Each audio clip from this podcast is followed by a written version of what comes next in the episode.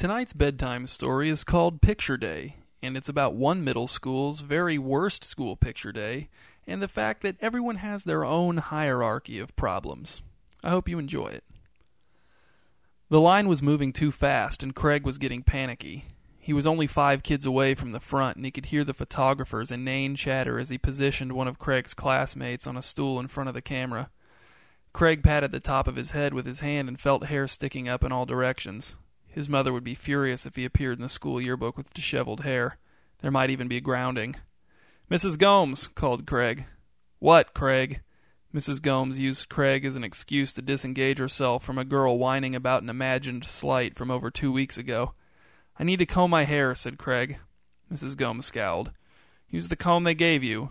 She pointed at the curved plastic comb in Craig's hand. It was already missing teeth. "It doesn't work. I need to get my hair wet for it to stay down."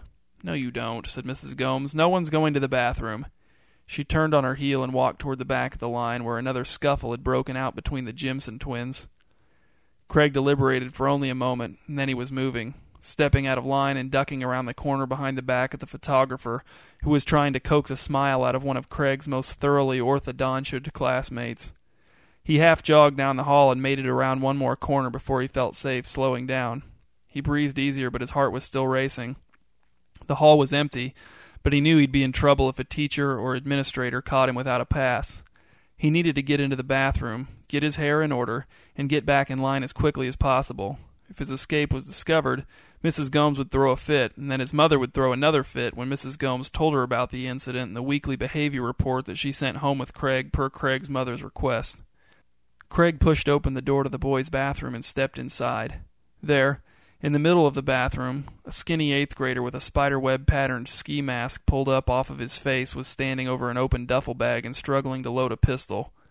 When the 8th grader saw Craig staring at him, he froze, eyes wide, and then said, "Dang it!"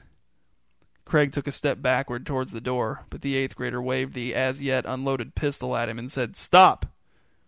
Craig stopped and said, "I just came in to comb my hair, for picture day." The 8th grader eyed him for a moment. "Okay," he said, "you can comb it." "I don't have to," said Craig. The clip suddenly slipped into place in the butt of the pistol with a loud click, and the 8th grader said, "Aha!" He held the pistol up in triumph and grinned at Craig. "Got it!" Craig didn't smile back. "Hey," said the 8th grader, "check this out." He reached down into the duffel bag and pulled out an even bigger handgun. He brandished a pistol in each hand and said, "Locked and loaded." Craig forced a weak smile. "Where'd you get those?" he asked. The 8th grader's expression soured. "You're not going to rat me out, are you?" "No way," said Craig. "Really?" asked the 8th grader. "You swear you won't?" "I don't know," said Craig. "I'm not a very good liar. What if somebody asks me?" "Well, yeah," said the 8th grader. "If someone asks you and you lie and tell them you don't know anything about it, and they can tell you're lying, then that's not really your fault as long as you try." "That's what I'm saying," said Craig. The 8th grader pointed the guns into a mirror over one of the sinks and tried to look menacing, but he couldn't hold back his smile of pleasure. "What grade are you in?" he asked. "6th," said Craig. "Want to be my partner?" asked the 8th grader. "You can watch my back and warn me if someone's sneaking up behind me." Nah," said Craig. "Okay," said the 8th grader. "There's a knife in the bag. It's pretty good. Want it? I've only got 2 guns, and I want 'em both. Sorry." "That's okay," said Craig. "I'll just go back to the photographer, like nothing happened." "You're cool," said the 8th grader. He tried to twirl his guns on his index fingers and failed. "Let me study your face for a second so I recognize you when I'm shooting and don't kill you on accident." Craig stood motionless while the 8th grader stooped down so that he was looking Craig right in the eyes, his freckled face a picture of intense, cartoonish concentration. The urinals all flushed simultaneously as part of their automatic cycle, and Craig jumped. "Okay," said the 8th grader. "Got it memorized." He tapped the side of his head and flashed a warm smile. Craig turned and left the bathroom in a daze as the 8th grader pulled his spiderweb ski mask down over his face. The hall was still quiet and empty.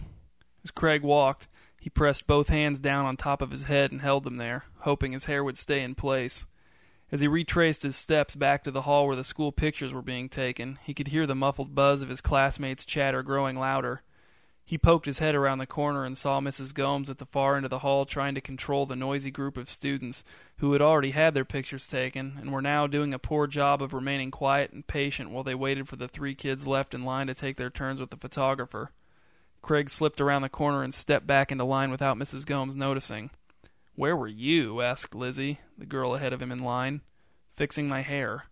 Lizzie sneered. "Well, it still looks crappy." "Shut up," said Craig. "I don't care." But he did care.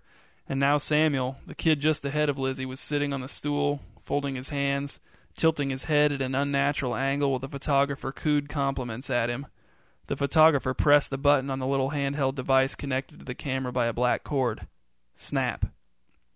And then Lizzie was up, and her smile was terrible, but the photographer gushed about it. He was nuts about it.